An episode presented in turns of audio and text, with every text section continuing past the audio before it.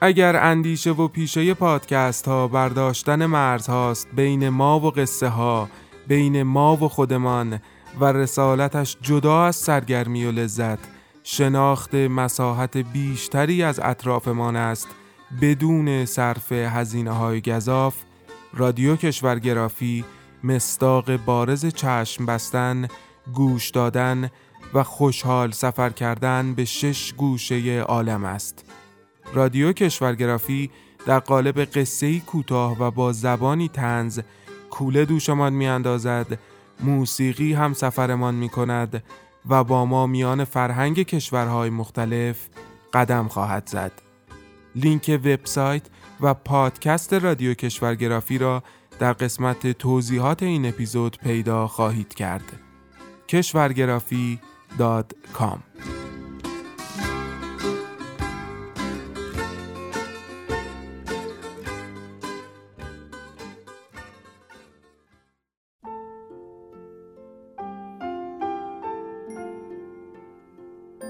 موجب این سند شش دانگ صدای معصوم بماند برای وارثان داستان شب که در گذر سالها خواهد ماند. ارادتمند داستان شب.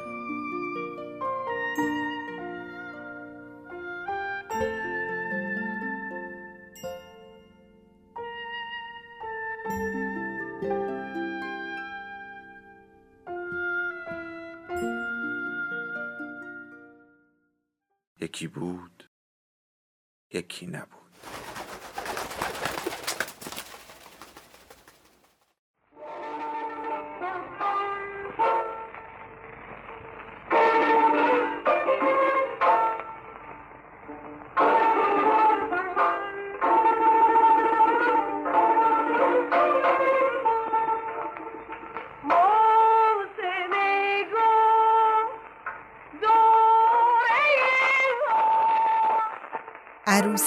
عباس خان از مجموعه مادران و دختران نوشته محشید امیر شاهی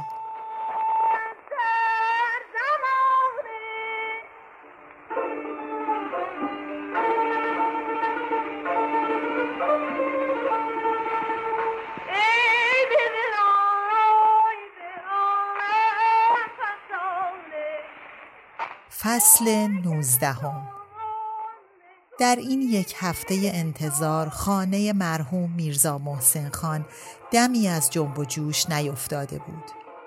رعیت های منور و دوله با صابون و چوبک و آب و جارو به جان کاهگل بام تا درز آجرهای کف افتادند. صندلی و میز و پیت و خمره نماند که جابجا جا نشود و زنگار زدوده به جایش بر نگردد. راهاب و آبنبار تخلیه و لاروبی شد. از پلکان سرداب گرفته تا پلکان بام سیغل خورد. آب حوزها را کشیدند و ساروجش را سابیدند. شاخ و برگ ریخته درختان را در باغ روفتند تا کارتونک سقف طویله را گرفتند. مشواقر و ملوک پا به پای رعیت ها دولا راست می شدند و آب و جارو می کردند. لشکریان اوستا حسن در آشپزخانه و پستو و انبار و زیرزمین به کارهای مختلف گمارده شدند. مرغها را روی آتش کز می دادند، هویج و سیب زمینی و بادمجان پوست می گرفتند، کشک و گردو و زعفران می سابیدند، آب لیمو و آب پیاز برای جوجه کباب حاضر می کردند.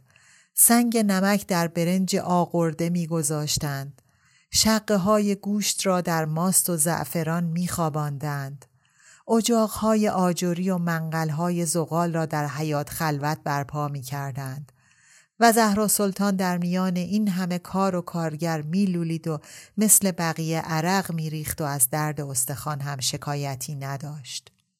به همت ملیح و زمان برای خدمه مرد پیراهن و شلوار بختیاری با شال کمر قرمز و فینه سرخ و برای مستخدمین زن چارقد قالبی آهار خورده و شلیته پرچین رنگارنگ مهیا گردید و به پیشنهاد آنژل برای همه از کنتوار فرانسه دستکش سفید پارچه‌ای ابتیاع شد. شمس و سلطنه در کمک به زندایی پیش قدم بود و در همه کارها از ساختن گل کاغذی و کوبیدن کاغذهای رنگی گرفته تا رنگین کردن رف و تاخچه و سربخاری سمت معاونت آنژل را داشت. رقیه پی سفارش خانم ها به خرید سیم و سنجاق و سریشم میان عطاری و بقالی در آمد و شد بود. امیرخان که مدرسهش به راه بود این چند روز را با کتاب و دفترش در خانه منور و دوله میگذراند تا از درس و مشق عقب نماند و عباس خان که کپکش خروس می‌خواند هر چند ساعت به چند ساعت به سرکشی می آمد و مشعوف از نتیجه پی کارش می‌رفت. منزه و سلطنه در زندگی هفته ای این چنین نگذرانده بود. کارها گویی همه به سحر و جادو انجام می‌شد. دلیل سربراهی شمس و سلطنه را در نمیافت ولی بروزاتش را می‌دید. به گمانش آسمان سوراخ شده بود و فلک آنژل را به خدمتش روانه کرده بود. ملیح و زمان که انصافا از هیچ کمکی دریغ نداشت و نمیگذاشت آب در دل او تکان بخورد. منور و دوله که الحق دوستی را به کمال رسانده بود و همه امکاناتش را در طبق اخلاص تقدیم کرده بود. مشباغر دلسوز بود. حتی در این بلبشو و ریخت و پاش در فکر بود که چیزی حیف و میل نشود. ملوک کار چهار نفر را از زمین ور میچید و خم به ابرو نمی آورد. اگر زندگی همیشه به این منوال میگذشت که دیگر غم به جهان نمی ماند. منزه و سلطنه که خسایل اطرافیانش را برای نخستین بار می‌دید همه را به فال نیک می گرفت و به حساب معجزه‌ای می گذاشت که دست تقدیر برایش تدارک دیده است. حتی کم کم محاسنی هم برای حضور منیف دیوان و دامادی عبدالله خان می جست. پدر که نیست، لاعقل دایی در این جشن و زیافت برای عباس پدری کند. خانایب هم والله خدمتگزار است. وجودش زاید نیست. کجا بدون او می توانست دسته های موزیکانچی نظامی و قزاق را برای چنین شبی خبر کند؟ در زندگی اول بار بود که ذهن منزه و سلطنه پی آقالیدن و فتن انگیختن نمی رفت و فقط در خواب خوش و خیال شیرین سیر می کرد. آرزوی یک عمرش بالاخره جامعه عمل می پوشید و زندگانی در نهایت سامان می گرفت. کالسکه شش روزی بود که ره سپار قزوین شده بود. همراه رقعه منزه و سلطنه که در آن دستورات وارد کردن شکوه ازم را به جزئیات برای ملا صالح صادر کرده بود. از چه کویی بگذرد در مقابل کدام دروازه خانه بیستد عروس را کی و کجا پیاده کند داخل کالسکه را آنجل خانم چنان آراسته بود که از هجلگاه چیزی کسر نداشت. برای همه میهمانان به موقع خبر رفته بود. هیچ صاحب نامی برای شرکت در عروسی عباس خان و شکوه اعظم از قلم نیفتاده بود. تمام بزرگان دارالحکومه به زیافت دعوت شده بودند. با ازن منزه و سلطنه هر یک از افراد خانواده هم جداگانه چند نفری را به این جشن و زیافت خوانده بودند. امیرخان از همکلاس ها و معلمانش، شمس و سلطنه و عبدالله خان از چند امیر لشکر، ملیح و زمان از تمام خیشان شاهزاده، آنژل و منیف دیوان از ایلچی و قنسول فرنگستان و ینگ دنیا دعوت کرده بودند. شماره مدعوین روشن نبود. عباس خان می گفت هیچی بیستی بهتای. عباس خان خدا را بنده نبود. این همه بزن و بکوب و برو و بیا به خاطر او و فردا هم هلوی پوست کنده در کنار. از میان دوستان از سید خواسته بود که در شب عروسی حاضر باشد. می‌خوای ماه پیسونیم دعوت بگی؟ اون سب مفتزه سد. نه خان خانان ماه پیشونی انشالله بعد از نکاح و در خلوت در کنار زوجه محترمه وجود بی وجودی است. یخص و آواز خوبه نه برای زعمای قمشم شاده بستان پس از سیخ با دعوت می کنم. امیرخان از شادی همه شاد بود. به خصوص که مادرش چه کنم چرا را کنار گذاشته بود به سهم خود انتظار عروس را می‌کشید. می‌دانست که شکوه اعظم چند سالی از او بزرگتر است و از منور و دوله پرسید سوادش از من بیشتر خال منور؟ سواد هیچکی از تو بیشتر نیست. اون هوش و گوش تو رو کسی نداره. ماشالله هزار ماشالله چشم بعد ازت دور. باید برات اسفند کنم والا. نه خال منور. راستی راستی می‌پرسم. یعنی من می‌تونم درسش بدم تا باشه برادر شوهری مثل تو باشه از خداشه که تو درسش بدی البته شمس و سلطنه در خانه شوی ناگهان به پختگی و بلوغی رسیده بود که همه حوادث را به دیده بزرگواری نگاه می کرد. از جمله عروسی عباس خان را. چرا اطرافیان تصور کنند که او به کرور ثروت زن برادر حسود است؟ آبروی برادر آبروی اوست. اعتبار برادر اعتبار او. درست است که زندگی او با عبدالله خان کوچک است ولی دنیا که به همین وضع نمی ماند. نایب که همیشه نایب نیست همین فرداست که فوج فوج سرباز به فرمانش باشد و با امیر تومانها و سردار جنگها بنشیند. از نایب عبدالله پرسید دلت می‌خواست زن تو هم چنین ثروتی به خونت می آورد؟ عبدالله خان گفت دلم می‌خواست من هم چه ثروتی داشتم و به پای زنم که تو باشی میریختم. ملیح و زمان از هر حیث راضی بود. این عروسی زهر خواهرش را گرفته بود. زبان شکایتش را بسته بود. با خانداداش نزدیکش کرده بود. توقعات و طلبکاری های گذشته را صاف کرده بود. در یک کلام منزه و سلطنه رام و آرام شده بود. شکر. فراهم آوردن وسایل جشن همسر ملیح و زمان را گرم می کرد و به این ترتیب کمتر فراغت داشت که به فخری و آینده اش فکر کند. آیا بچه دار می شود یا نمی شود؟ آیا اهمیت این مطلب را می داند؟ آیا نمی داند؟ حالا که دستش از فخر و زمان دور بود بسیاری از اوقات به این فکر می افتاد که درس های لازم را به او داده است یا خیر و ذهنش پریشان می شد. ای کجا عمر سفر کوتاه است انگار قرنی است که عزیزان از او دورند همان بهتر که غرق کار باشد و گذر زمان را در نیابد تا فخری و شاهزاده از راه برسند. منور و دوله از شعف سر از پا نمی شناخت.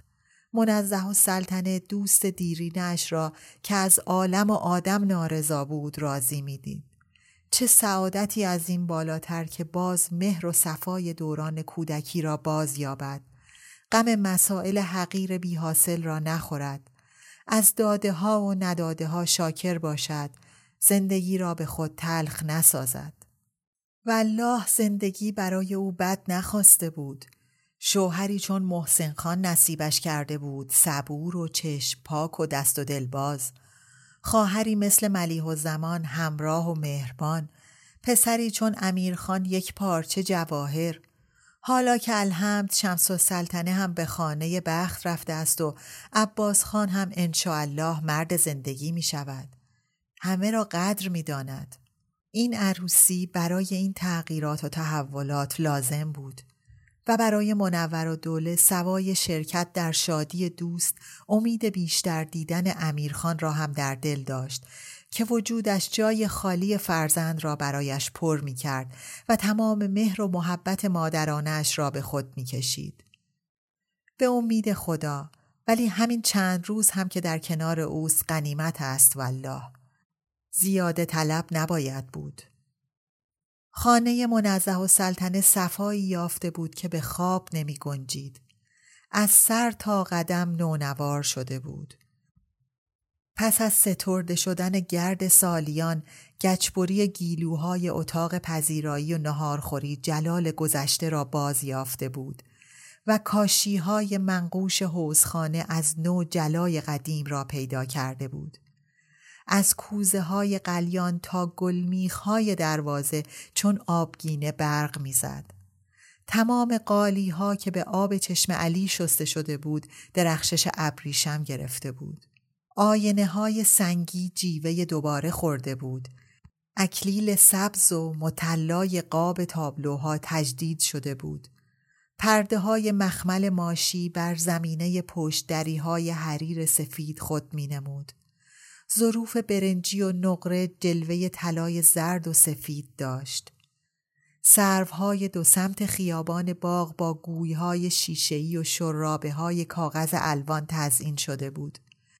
شمهای قدی کافوری زیر مردنگی های خوشتراش سراسر راه را روشن می کرد. از زیر سقف های زربی دالان و سابات فانوس های رنگی آویزان بود و در گوشه هر اتاق شمدانی بلور و چند شاخه و پای بلند قرار داشت. میان درختان باغ سیم کشی شده بود و استکانهای کلفت مجهز به پی و فتیله در لابلای شاخه های لخت نور می فشاند و باغ را ستاره باران می کرد. تاق نصرتی به مبارکباد قدوم تازه عروس جلوی در بسته شده بود سراسر منجقدوزی و مزیم به گویهای نقره‌ای.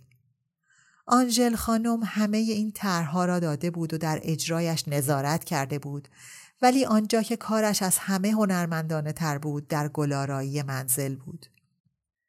در لابلای پیچک های خشک نمای امارت گلهای درشت آفتابگردان نشانده بود که خود از سیم و کاغذ کشی ساخته بود. در میان همه حوزها و آبنماهای خانه تخت چوبی پوشیده از گلبرگ انداخته بود که زیر نور چراغ پیسوز چون سبدی گل تازه می نمود. همه گلدانهای منزل آکنده از سوسن و نسترنی بود که از گرمخانه سفارش داده بودند. سفره عقد تماشا داشت. از سینی اسپند تا کاسه اصل همه از بلور زنگاری بر ترمه لاکی چیده شده بود با شمدان و قاب آینه میناکاری و قرآنی در محفظه‌ای مزیم به دانه های فیروزه. دیدنی تر از سفره عقد سفره های تعام بود. قده های مرغی عظیم برای آش و افشوره کاسه بشقاب های چینی برای هفت رنگ خورش از مسمای بادمجان تا فسنجان قیماق. قاب های تصهیب کاری برای تهچین و شیرین پلو چلوی زعفرانی. مجمعه های برنجی برای بره های بریان و جوجه های کباب. و مشربه های آب و دوغ و شربت و آبخوری ها و بشخاب ها همه از بلور سبز و صورتی در چهار اتاق بر پارچه های تراز و قلمکار پهن بود و پنیر پوست و ماست کیسه و حقه های مربا و کاسه های ترشی جای به جای.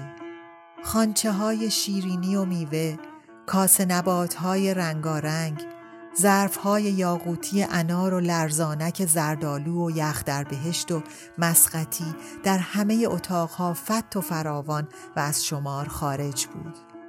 دسته های موزیکانچی قزاق در اتاقهای بیرونی می‌زدند و دو دسته رقاص و تار و تنبورزن در اتاقهای اندرونی به شیرینکاری مشغول بودند.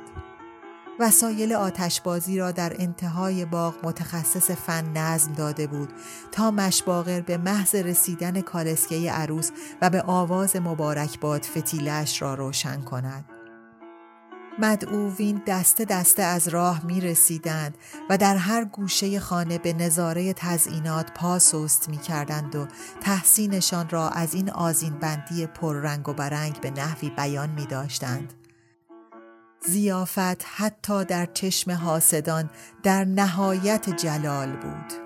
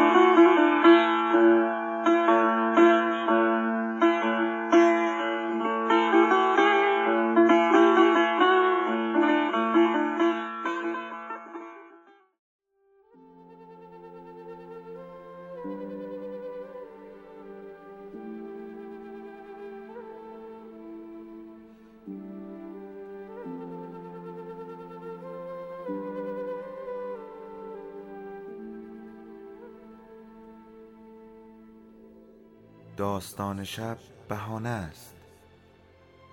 برای با هم بودن دور هم نشستن شنیده شدن.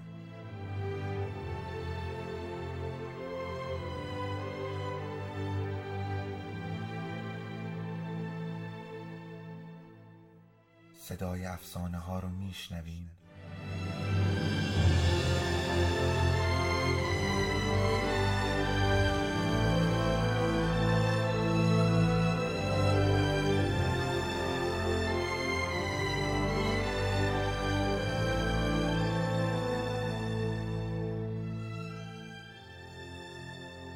شبتون بخیر.